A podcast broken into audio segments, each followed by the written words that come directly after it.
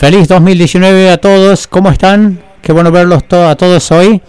Quiero darles la bienvenida a todos los invitados, los que visitan por primera vez. Ya sé que nos estén acompañando del campo norte, en el centro, en el oeste, en todos los campuses. Es tan bueno verlos. Vamos a dar un aplauso a todos los campuses. Hagan un lugar cálido de este lugar. Qué bueno tenerlos. He estado tan contento de esta primera semana del año, este comienzo de la nueva serie, antes de comenzar, quiero celebrar algo con ustedes. En los últimos meses del 2018 hablábamos sobre el año de dar y, a dónde iba destinado. Quiero hablar y celebrar de dónde vino eso, primordialmente diciéndole, informándole dos números. El primer número es las necesidades financieras del 2018 todo dentro de una sola bolsa, la, el presupuesto del año, el eh, planteamiento de iglesia, todas esas cosas. Y hubo 17 millones 850 mil fue el año pasado lo que se recaudó. Esto es lo que ustedes dieron.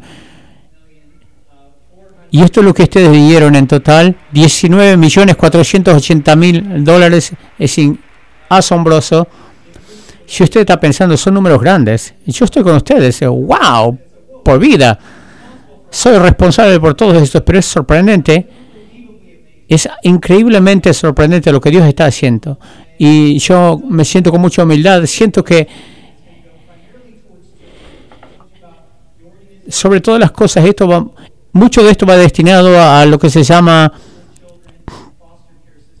eh, los lugares de crianza a las cuales nosotros financiamos, tenemos muchas familias en nuestra iglesia que están adoptando, están recibiendo niños para crianza y vamos a seguir apoyándonos en eso y parte de esto, esto va a ir destinado a esta organización.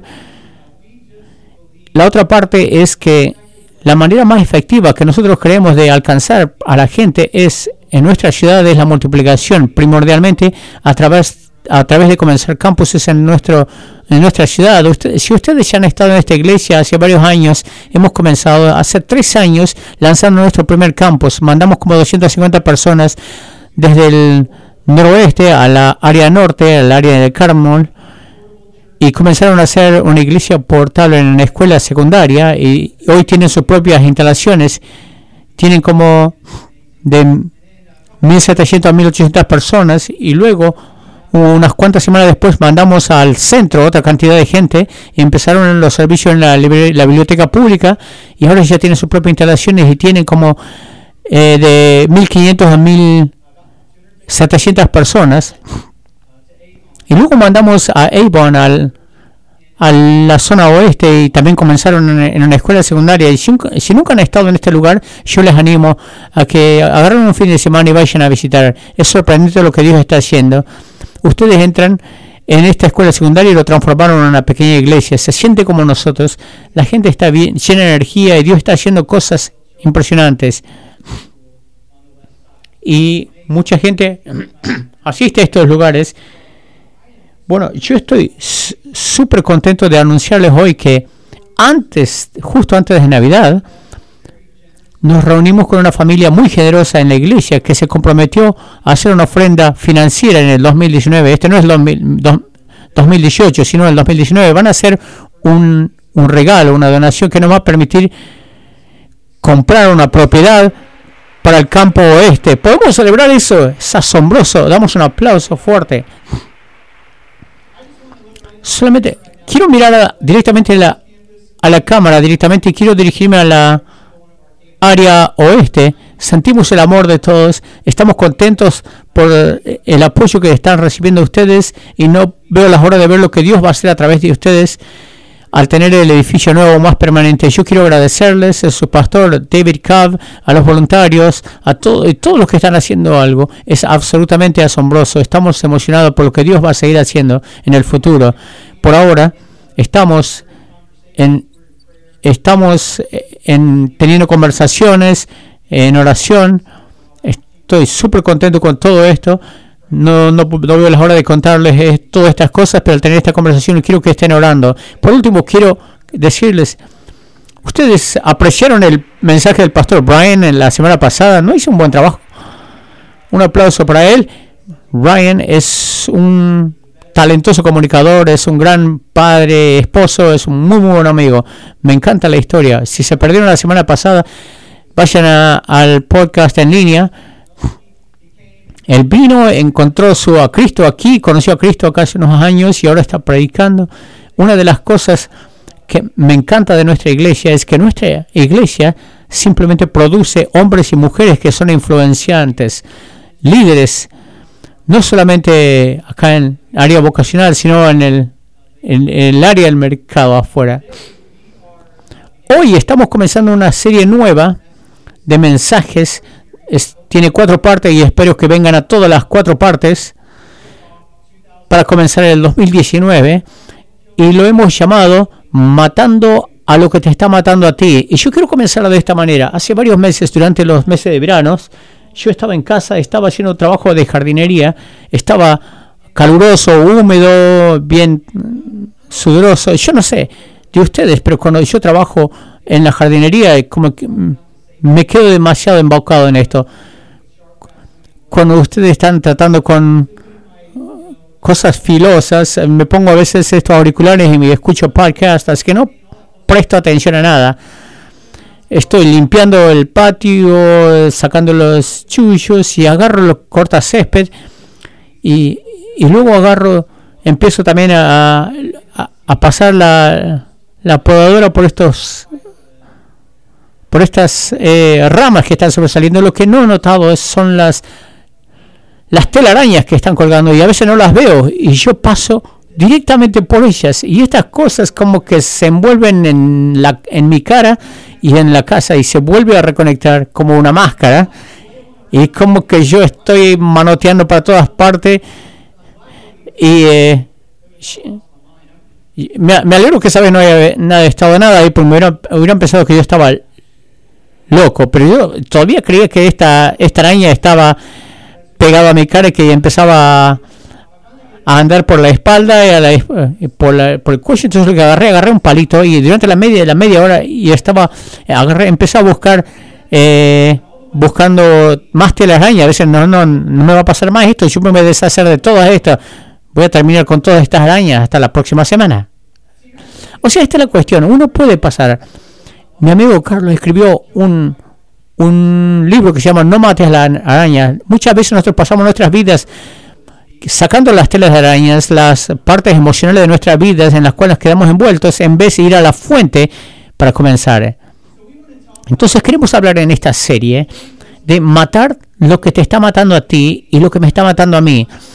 O sea, yo no soy un odioso cuando se trata de resoluciones de año nuevo yo no creo que deberíamos hacer estas resoluciones. Yo creo que tenemos una, tonelada de, resoluciones y espero que lo logren todas. Pero quizás les, voy a ofrecer esta advertencia. Asegúrense, asegúrense de no estar simplemente limpiando las telas de arañas, sino de que ustedes vayan tras aquella cosa que forma estas telas de araña. Y esto es lo que vamos a ver en estas cuatro semanas. Este título de esta serie, Matando lo que te está matando, tiene que ver mucho con lo que dijo un teólogo Chan Owens, dice, mata el pecado o el pecado te va a matar a ti. Y Pablo creo que luchaba con esto también, porque él aborda esta misma cosa de la cual vamos a hablar con palabras diferentes, y él lo aborda en uno de los capítulos más grandes, de los libros más grandes, en Romanos capítulo 8. Y Romanos capítulo 8, versículo 12, Pablo habla sobre la importancia de, Jesús y de quién es y qué es lo que hace por nosotros. Y comienza en el capítulo 8, versículo 1, pero yo creo que quizás es una de, las declaraciones más poderosas de nuestras vidas. Dice, él dice, por lo tanto, ahora no hay más condenación para los que están, no para los que son religiosos, no para aquellos que se memorizaron toda la Biblia, no para aquellos que son perfectos o que hacen cosas buenas, más cosas buenas que las malas, dice, por lo tanto no hay condenación para, los, para aquellos que están en Cristo, Jesús. Esa es una de las declaraciones más grandes de la Biblia.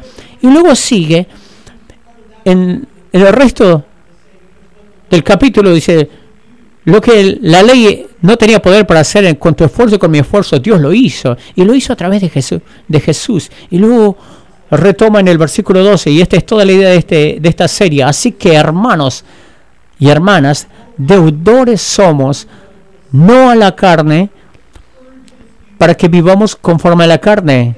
Y yo creo que muchas veces cuando nosotros escuchamos algo como, algo como esto, dice, ¿cuál es mi naturaleza? ¿Cuál es mi deseo de la, mi naturaleza pecaminosa? Y casi inmediatamente nuestra mente se va a lo peor. Sexo, drogas, adicción. Lo incluye eso con seguridad, pero es mucho más que eso. O sea, mi, naturaleza pecaminosa a menudo es mucho más subconsciente. De repente se trepa por todo mí. Es como una, una tela de araña que no lo veo hasta que, hasta que me enredo en ello. Mi naturaleza pecaminosa me insta a compararme con otras personas, me insta a tener temor cuando la palabra más fuerte, mandamiento más fuerte en la Biblia es no teman.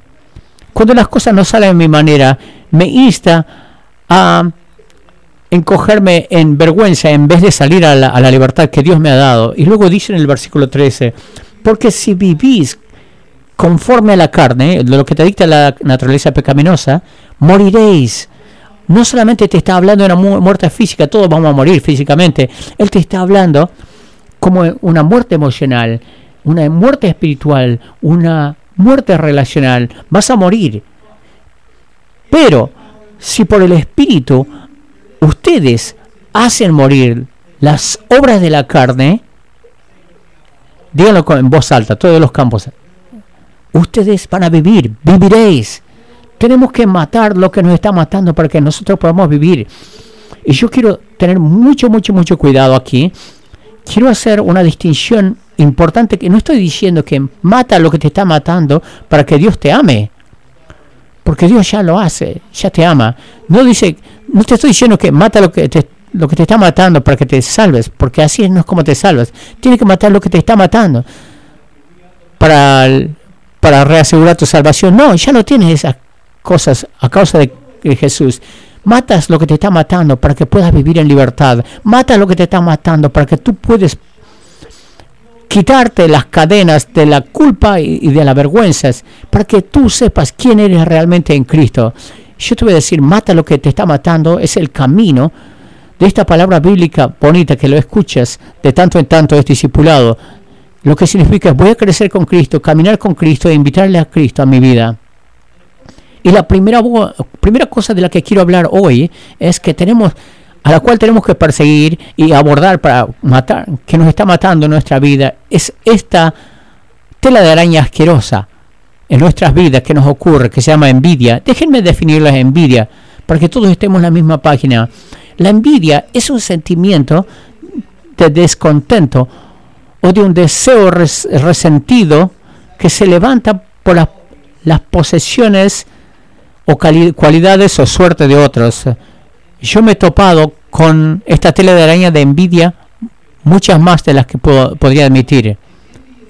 Si la envidia es la tela de araña, entonces la cosa que teje esta tela de araña, la envidia, está muy relacionada a la comparación. Lo que termina pasando es que nosotros todos estamos en un estado de comparación. Nosotros hacemos comparaciones todo el tiempo. A veces simplemente es inocente que no nos damos cuenta que lo estamos haciendo, pero mientras que nos comparamos, si no comparamos, si no tenemos cuidados, vamos a empezar a enredar nuestra tela de araña.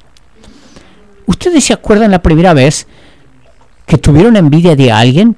Piensen en eso en un momento, por un momento. Yo estoy seguro de que yo luché con la envidia mucho más antes que esto, pero estaba pensando la semana pasada de esto.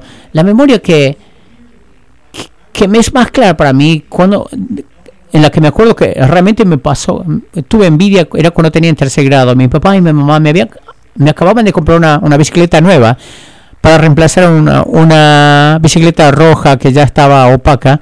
Que, y ellos me compraron una azul polvorienta con ruedas MAG, era de los 80, y estas ruedas MAG estaban fabricadas del mismo material que el, un material que se fabrican los, los aviones. Entonces a mí me pareció fabuloso, como que era exagerado. Entonces, era fabuloso. Pero esta es la cuestión. Me encantaba la bicicleta. Me encantó la bicicleta por toda una semana entera. Hasta que mi amigo vecino, Pete Heron, sus padres le habían comprado una bicicleta neón, de color neón, de estilo libre, con ruedas negras hecho de un hecho de material que se, se ponen en una nave espacial. Yo estoy inventando esta última parte, pero era un, una bicicleta de estilo libre, tenía toda esta, el manubrio, tenía el asiento. Era, era fabuloso, muchos de ustedes ni tienen idea de lo que era, como tenía, uno podía, en la barra uno podía dar vuelta y hacer eh, giros. Tenía características que ni tenía idea que existían, pero yo pero, ahora lo veía. Pero esta es la cuestión. Yo estaba bien contento con lo que tenía, hasta que vi lo que otro tenía. Y esto me recuerda al pastor Craig Rochelle. Dice, la manera más rápida de matar algo especial es compararla con otra cosa, con algo más. No es cierto, eso es... Yo estaba totalmente bien con mi bicicleta azul hasta que yo vi la bicicleta de Nia de, de Pete, que era de color neón con estilo libre. De repente ya no estaba más contento con lo que tenía. ¿Algunos de ustedes han hecho esto cuando se trata de las cocinas? Gastan miles y miles de dólares remodelando la cocina o quizás el garage por, por mucho tiempo. Como vale la pena una vez que termina esto se va a ver asombroso. Cuando lo terminan, les encanta la cocina, es increíble, hasta que van a la casa de otro para cenar y uno entra en la cocina de ellos y se ve como que se ve una brutalidad de cosas hermosas, todo de plateado que salen de las paredes, sale agua caliente de una de las cañerías que impresiona de manera impresionante y uno piensa, ah, tenemos que comenzar de nuevo. No, no, necesitamos una cocina nueva. No, no, no, no. ¿Estás contento con lo que tenías? Estabas contento con lo que tenías hasta que viste lo que otro tenía. Y si hay algo que nosotros podemos compararnos es con los otros seres humanos. Nos comparamos cómo nos vemos, qué es lo que nos ponemos. Nos comparamos la forma de nuestro cuerpo, nuestras carreras, nos comparamos en el matrimonio, los hijos, nos comparamos con lo que nosotros manejamos, nos comparamos a dónde vacacionamos. Y la manera más rápida de matar lo que nosotros tenemos o algo especial para nosotros es compararlo con alguien o con otras cosas. Estabas perfectamente bien hasta que viste lo que tenía el otro. Y esta es la cuestión. Nunca ha habido, nunca en la historia de la humanidad, algo más fácil que es compararse uno con otros en el día de hoy, del 2019. Uno parecía que le estaba pasando bien en el día, entra a Facebook o a Instagram y de repente ya no te sientes bien y todo lo que hiciste fue mirar una foto Estabas recorriendo las fotos, mirando la foto y de repente reconoces a todo el mundo en la foto y están en una fiesta, una fiesta de fin de años. Estos son todos mis amigos, cada uno de ellos. Y están ahí. Y yo estoy aquí en pijama. ¿Por qué no me invitaron a mí? O quizás miraste una foto de un amigo tuyo que lo pusieron en, esta, en estas vacaciones exóticas. ¿Qué, ¿Qué, acaso no acababan de volver de, de Hawái hace dos meses? A, a, mí ni siquiera me alcanza para ir a Gatlinburg y estos ya están en el segundo crucero. O lo peor es que esa foto de alguien que está en vacaciones, están en la playa y están solamente la foto de los pies y esta y estas aguas como azul cristal con una, una, una bebida fresca y como que te dice odio esas playas, odio, esa, odio esas aguas azules, odio esa bebida, odio esos pies. No te gusta, ¿no es cierto? Pero es lo que termina pasando. O sea, todos nosotros, todos queremos beber en, en la tierra del más, más rico, que tiene más, y luego queremos pasar a la, a la tierra del el más, la más hermosa, el más rico, y nunca termina. Y la comparación y la envidia ha estado desde el comienzo de la humanidad, ha sido una gran cosa en el primer siglo. Pablo trata con este asunto a un grupo de personas que vivían en Corintios cuando escribe estas palabras en 2 de Corintios capítulo 10 versículo 12 y dice esto, él está defendiendo su ministerio y tiene sus críticos. Oh, no se preocupe. ¿Por qué no nos atrevemos a contarnos ni a compararnos con algunos que se alaban a sí mismos? Pero ellos, midiéndose a sí mismos, por sí mismos, comparándose a sí mismos y comparándose consigo mismos, no son juiciosos. Y luego dice, qué ignorantes. Y esto es lo que él está diciendo. Cuando tú y yo nos comparamos a nosotros mismos, cuando nosotros miramos a otra semejante, esto es lo que quiero decir con comparar. Cuando yo cuando te miro a ti y tu situación y estoy tratando mi sentido de valor, cuando yo miro lo que tú tienes y trato de encontrar mi sentido de realización y propósito de significado, ahora yo quiero dejarte bien en claro acá, una distinción muy clara, porque lo veo mucho en nuestra sociedad en estos últimos tiempos, a causa del mundo en el que vivimos y a causa de la crítica y a causa muchos de las, los medios sociales que te alimentan de esto, vemos estas declaraciones bien empoderadas. No escuches lo que nadie dice, no les prestes atención, solo mírate lo que tú estás haciendo y sigue tu corazón. No te estoy diciendo que todo esto es malo, pero lo que te estoy diciendo es que esto te puede guiar a un lugar, a un lugar así de, destructivo, lo que va a terminar paseando. Yo no escuchar, no voy a escuchar a nadie. O sea, compararte a ti mismo es muy diferente a ser inspirado por alguien. Tú puedes ser inspirado por alguien, puedes ser motivado por otras personas y con seguridad. Todos necesitamos escuchar a alguien, necesitamos ser aconsejados, discipulados, que alguien nos hable sabiduría y verdad de nuestra vida y nos pida cuenta, no todo el mundo pero alguien. Entonces no te cierres a todas las verdades. Yo me temo de que cuando se trata de que ah, cuando alguien tiene que hablarte verdad a tu vida, yo no voy a escuchar lo que me tienes que decir, yo voy a hacer lo, lo tuyo, lo mío y tú lo tuyo. Y eso es destructivo. Pero la comparación es cuando yo te miro a ti para tratar de averiguar quién soy yo. Pablo dice que eso es ignorancia. Y esto es la razón por qué es ignorancia, porque cada vez que nos comparamos con otros, lo único que nos va a guiar a una de dos cosas, o te va a guiar a, te va a, a destrozar a otra persona con la que estás comparando, aun si simplemente sea mental, o yo diría 99% de las veces sea esto, vas a terminar destruyéndote a ti mismo. De cualquiera de las dos maneras, no estás construyendo nada. Y cuando consistentemente te estás comparando a ti mismo con, los, con otros, uno con nosotros, nos estamos, estamos quitando nuestra mirada de lo que Dios dice que nosotros somos, especialmente en Cristo Jesús. ¿A quién dijo Él que te creó que para que seas? Y lo peor de todo es que si tú fracasas, fallas en verte como Dios te ha, creado, te vas a terminar perdiendo el propósito para el cual fuiste creado. Yo le estoy hablando a alguien porque todo, el mundo está callado. Denme una respuesta aún, denme un comentario aún si no están de acuerdo. Para mí va a estar bien. Si, nos vamos a terminar perdiéndolo como Dios nos ve a nosotros.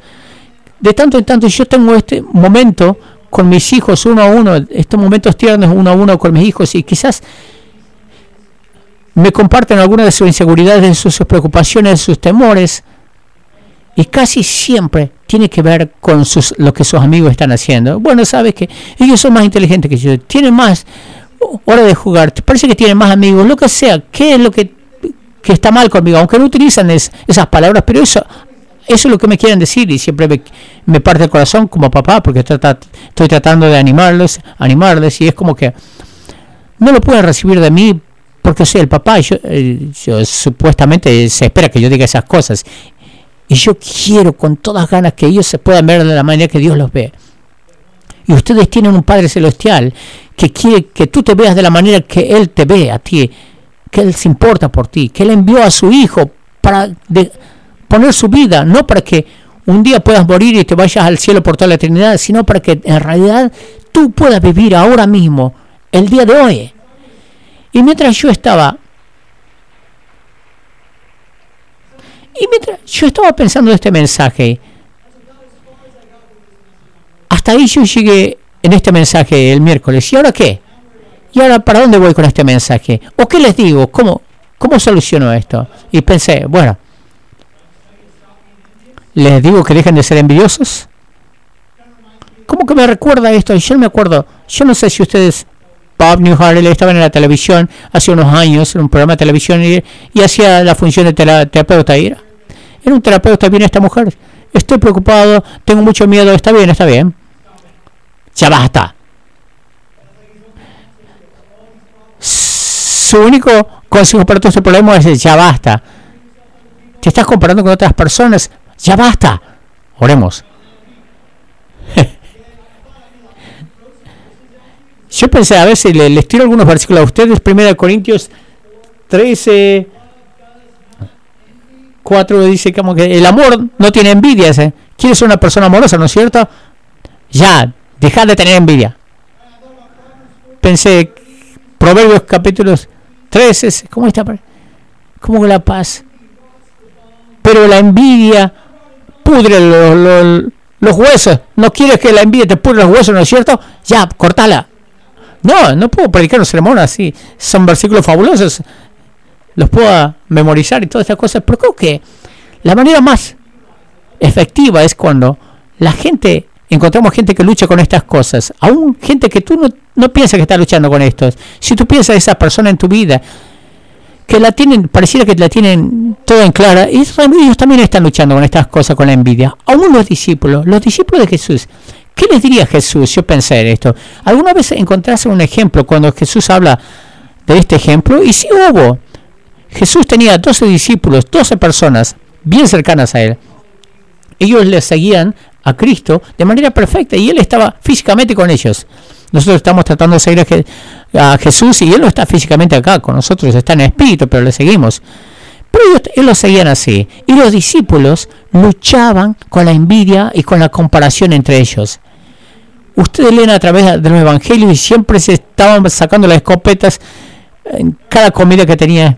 Entraban en estos debates, ¿quién va a ser el más grande Jesús? Yo creo que los doce discípulos, los dos que luchaban más con compararse a sí mismos, era Pedro y Juan.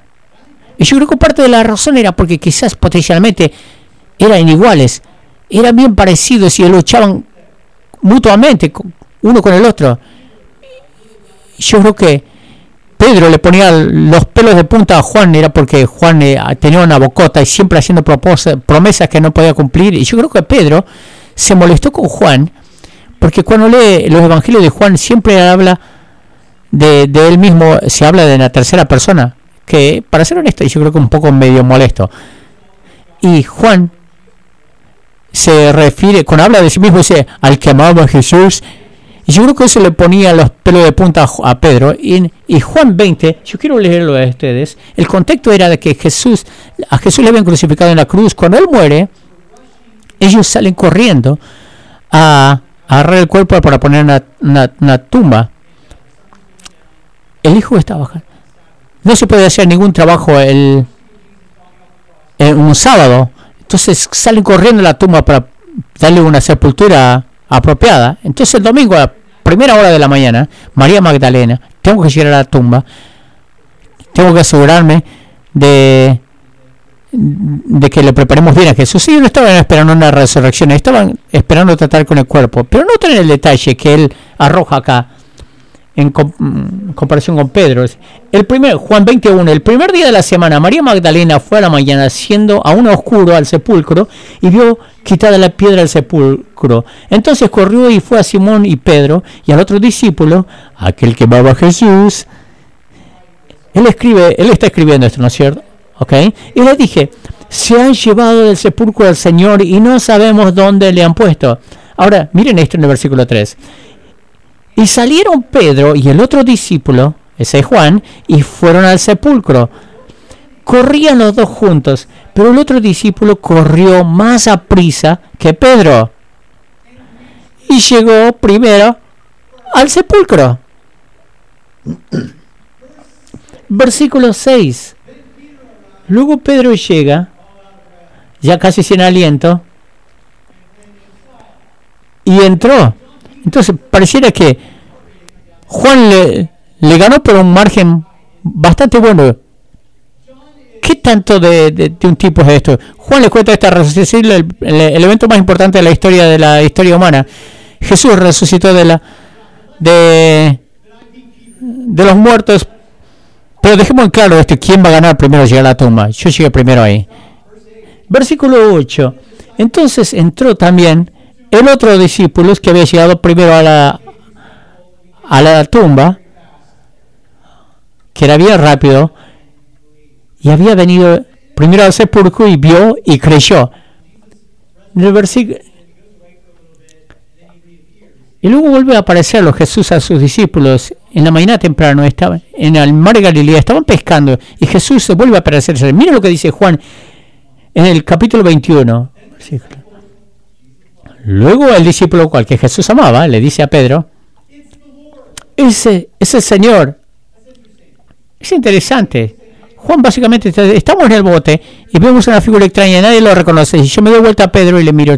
Yo lo conozco bien a Jesús porque soy, yo soy el que, el, al que ama a Jesús, pues yo lo reconocí. Él es el primero que reconoce a Jesús.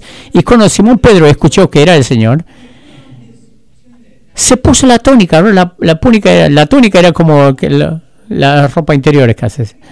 Yo no sabemos con seguridad. Pareciera que, que Juan está pintándola a Pedro como que está en un de una figura vergonzosa en el momento. Y él salta al agua en paños menores. Básicamente lo que le está diciendo. Ahora, ¿por qué Pedro tiene que llegar a Jesús tan desesperadamente? Lo que sabemos es que había un, un asunto inconcluso entre Pedro y Jesús. Porque las últimas palabras que Jesús le escuchó decir a Pedro fueron tres negaciones. Y Pedro lo sabía. Y yo creo que esto lo carcomía a Pedro. Tenía un asunto inconcluso. Lo leemos en ese capítulo. Llegan a la orilla los discípulos bien temprano en la mañana, se están secando se están preparando para el desayuno. Uno de mis momentos, favoritos en la Biblia, cuando Jesús le mira a Pedro y le dice, hey Pedro, hey Pepe, vamos a dar un paseo. Y se van a un paseo por la orilla del mar. Y Jesús comienza a preguntarle tres preguntas. ¿Me amas? ¿Me amas? ¿Me amas? Pedro sabía lo que Jesús estaba haciendo. Tres confesiones por tres negaciones y le dice, escúchame, esta es mi manera de mostrarte gracia por lo que hiciste.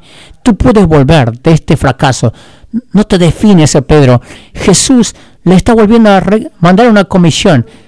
Apacienta mis ovejas. En otras palabras, quédate en la misión conmigo. Tú puedes volver de esto. Mata lo que te está matando. Y hubiera sido un momento hermoso si hubiera terminado ahí, pero ahí no termina, porque en algún momento otra vez vuelve a entrar en esa tela de araña de envidia. En el versículo 20 lo vemos.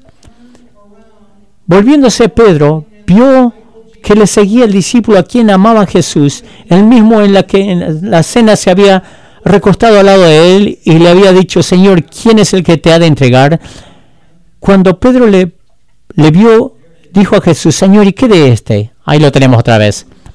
Jesús acababa de decir esta cosa increíble a, Pedro y todo a Pedro, lo que se le ocurre a Pedro es volverse y, y decir, ahora la imagen es esto, es que Juan estaba en, algún lugar detrás de él, no sé si se quedó en la fogata, yo me pregunto si Juan vio que Jesús llevó a Pedro a dar un paseo y se puso un poco envidioso, hey, ¿qué pasa ahí? A ver, ¿puedo entrar en medio de usted en esta conversación? Esto es lo que pasa, eh, pienso yo que estaba pasando. Y Pedro se da vuelta y le dice, y, le indica con la mano para atrás, diciendo, ¿y qué dice? Eh, ¿Qué le va a dar a él para que va a hacer algo mejor de lo que me acabas de dar para que haga? ¿Va a tener un papel más importante? en realidad lo, amas más de lo que tú me, amas a mí. Va a haber más carrera. Esto, yo no sé si mi, ego puede soportar esto. Lo que Jesús le va a decir es enorme y es poderoso para quebrarte a ti y a mí y sacarte de la tela de araña. Y esto es lo que le dice en el versículo 22. Jesús le dijo, si quiero que Él quede vivo hasta que yo venga, esto es una, una declaración exagerada, obviamente. Jesús le dice, si yo quiero que Juan sea invencible, hacerle de él que sean invencible. ¿A ti qué te importa? En cuanto a ti, Pedro, tú sígueme.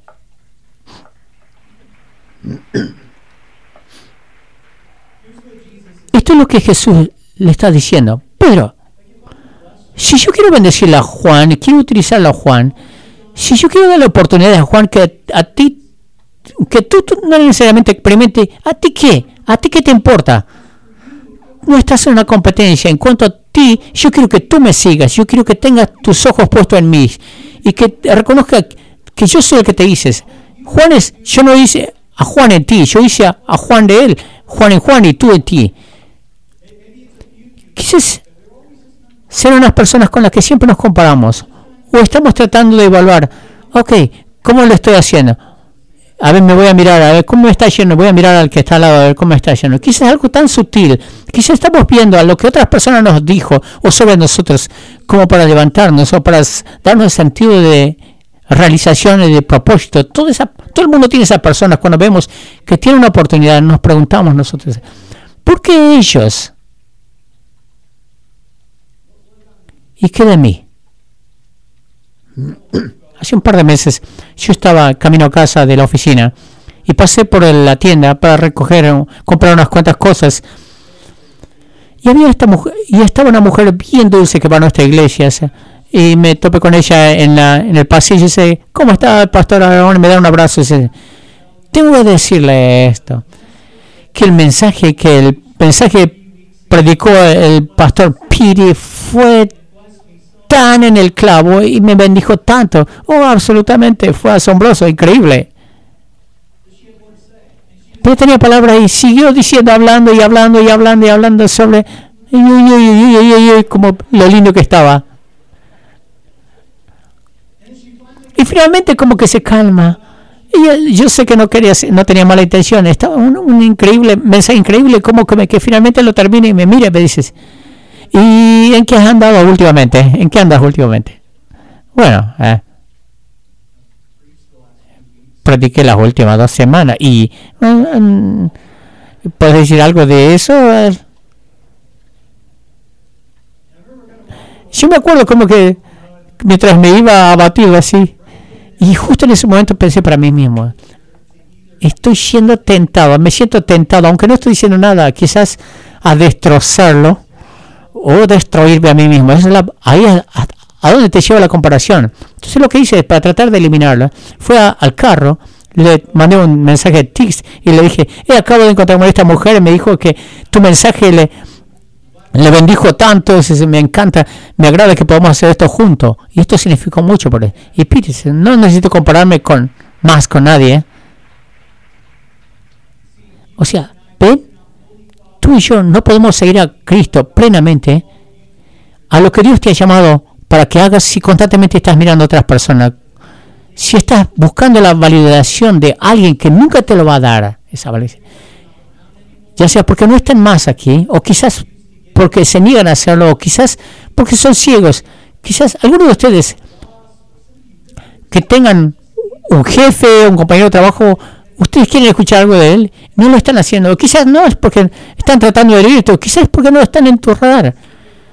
Pero te sientes, te ves esclavizado. Te tienes que hacer estas preguntas. La opinión de quién importa más para mí. La opinión de quién importa más para mí. Y el autor de Hebreos nos da esta metáfora para que lo utilicemos de una manera práctica capítulo 12 de Hebreos, versículo 1. Por tanto, nosotros también, teniendo alrededor nuestro tan grande número de testigos, despojémonos de todo peso y del pecado que nos asedia y corramos, especialmente el pecado que nos hace tropezar o nos enrieda tan fácilmente, y corramos con paciencia la carrera que, que Dios ha puesto por delante de nosotros. Y lo hacemos, esto, no comparándonos a, no mirando a lo que otra gente está haciendo en sus oportunidades, sino en mantener nuestros ojos en Cristo, puestos los ojos en Jesús, el autor y consumador de la fe. Esto es lo que te está diciendo. Así es como un corredor en la pista. Ustedes notaron lo que están en la pista. ¿Saben estas, los carriles que son bien angostitos? Cuando uno corre a toda velocidad, uno tiene que mantener los ojos puestos en la, en la pista. Si uno empieza a mirar a la izquierda o a la derecha, se, se con otro, de repente los dos están fuera de la carrera. O sea, nosotros estamos en una carrera, pero no es uno contra el otro. Tu misión no es ser el otro, tu misión es correr la carrera que Dios te ha pedido que tú corras. Y solamente hay uno, solo tú en este planeta. Y te vas a perder de esto. Y nos perdemos de lo que Dios está haciendo por tratar de compararte con otros. Jesús te dice, corre tu carrera, mantente en tu carril, pon tus ojos en mí, mira lo que yo voy a hacer en tu vida en el 2019 déjame decirte, déjame darte tres cosas prácticas para tratar con estas cosas. Quizás les sirva a alguno de ustedes, en alguna, quizás no. Lo pueden ver en tu grupo, pero una de las cosas, si estás luchando con la comparación, quizás te ayude, quizás te sirva salirte de los medios sociales. detoxícate por un momento, especialmente, mírate, si, si estás pasando seis horas en Instagram, ¿qué es ese problema? Y cada vez que, ¿qué te hace a ti en el alma cuando miras todas esas fotos? ¿Te hace sentir más, eh, mejor de ti? ¿Te hace sentir peor? Quizás sea oro de hacer un ayuno de medios sociales y tienes tus retiros. Tú, cuando te, entras en esta retirada, tus pulgares no, van a saber qué hacer. Pero tómate este tiempo para detoxicarte. Comienza a escribir todas tus oportunidades, bendiciones. Una de las cosas que para mí es, yo trato de hacer de menos lo, positivo y agrandar lo, negativo. Yo me olvido de todas las cosas asombrosas que Dios ha hecho para mí, porque es más fácil hacerlo de menos. Empieza a anotar todas tus oportunidades, bendiciones, no sin importar lo, lo, poquito, lo pequeño. Diciembre 31. Y esta es la tercera cosa. Celebra las victorias de aquellos con los que realmente estás luchando. Celebra la victoria ¿Quién es tu Pedro? ¿Quién es tu Juan? ¿Quién es esa persona en tu vida a la cual no, la puedes alcanzar? En vez de tener envidia de ellos o de destrozarlos, de destrozarte a ti mismo, celebra sus victorias. Escríbelos una victoria, dale un incentivo. Con alguien y empieza a chismosear de ellos, ciérralo. ¿Qué es lo que haces? ¿Y qué, qué hace eso si, se fue la, Doña María se fue de vacaciones, es asunto de ella, animales a ellos.